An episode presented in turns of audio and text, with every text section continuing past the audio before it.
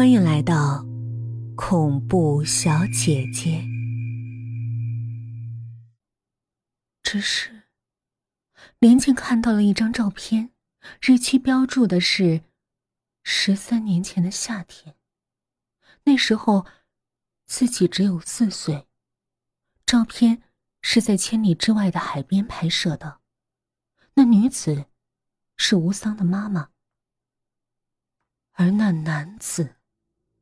他的心猛然像是被踢了一脚，悬空起来，没有着落。照片中那个高大英俊的男子在逆光之中肆意快乐的笑着，一手搂着吴桑的妈妈。他的眉目像是被埋藏在记忆深处的残像，此时突然无限的扩大，吞噬了自己。尤其是他手腕上的那只。德国产的机械手表，就像是一块火炭，炙热的灼伤了林简的眼睛。那块手表，是自己小时候最熟悉的。过年的时候，爸爸会把自己扛在肩头，走到熙攘的人群里，自己骄傲的像是站在高处的孔雀。每每回家的时候觉得累了，趴在爸爸的肩头。沉沉睡去，那块手表都会硌得自己的脸生疼。为什么会这样？为什么会是这样？这突如其来的意外让连建没有心情再多做停留。他取下那张照片，装进口袋，向吴桑的父亲告别。妈，你为什么要这么做？连建一回到家。就对正在看电视的妈妈质问：“什么呀？”母亲侧身看着自己的女儿。她真是和自己一样，继承了自己美丽、骄傲而又冷漠的天赋。也许，就连潜藏在自己内心的那些阴暗的东西，也一并带了去。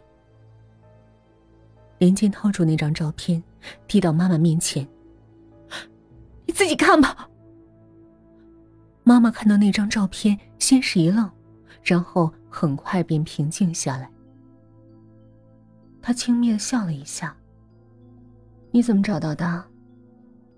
这你别管，我现在只想听你给我解释，为什么这张照片里会有爸爸。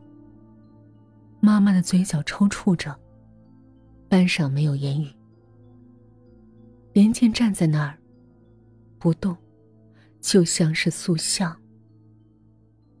这一切都太离奇了，他需要知道真相。连日来所有的谜团和恐惧，已经压得自己喘不过气来。故事从一九八五年的夏天被重新翻检出来。那一年，妈妈还是二十三岁的青葱岁月。她并没有富足的家境、精美的衣服和贵重的首饰，她的美一直被平凡压抑着。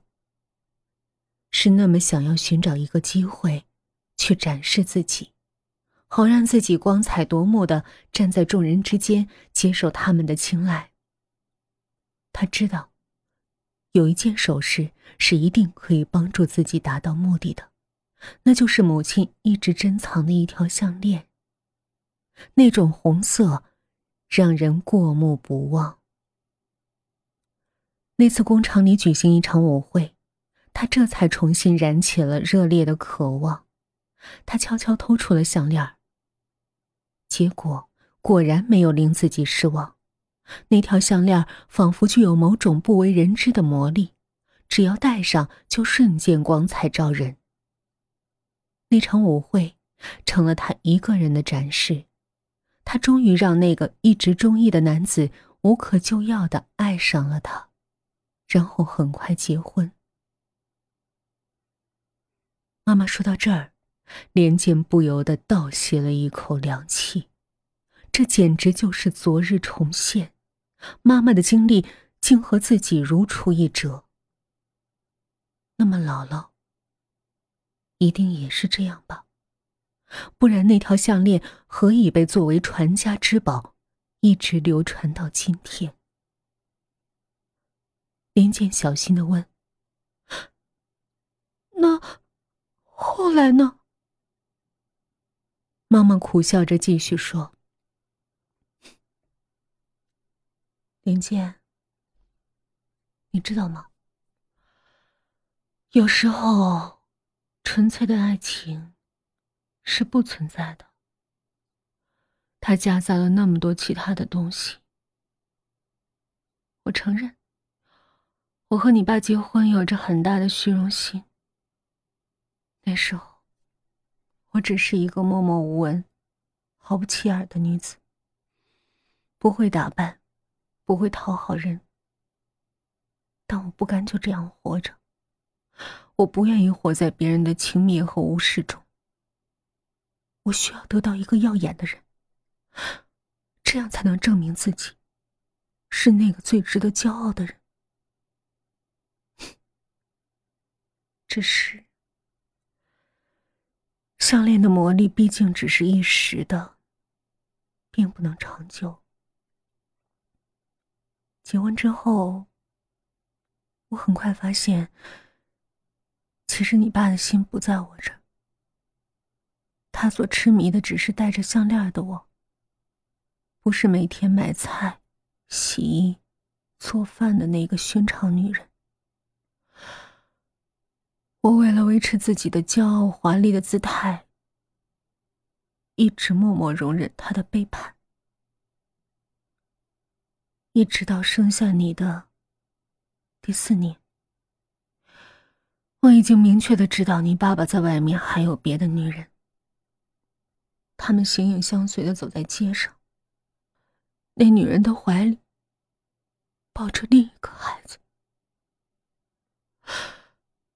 我的尊严和荣耀在那一刻被无声的摧毁，这份耻辱压抑太久了，我终于按耐不住，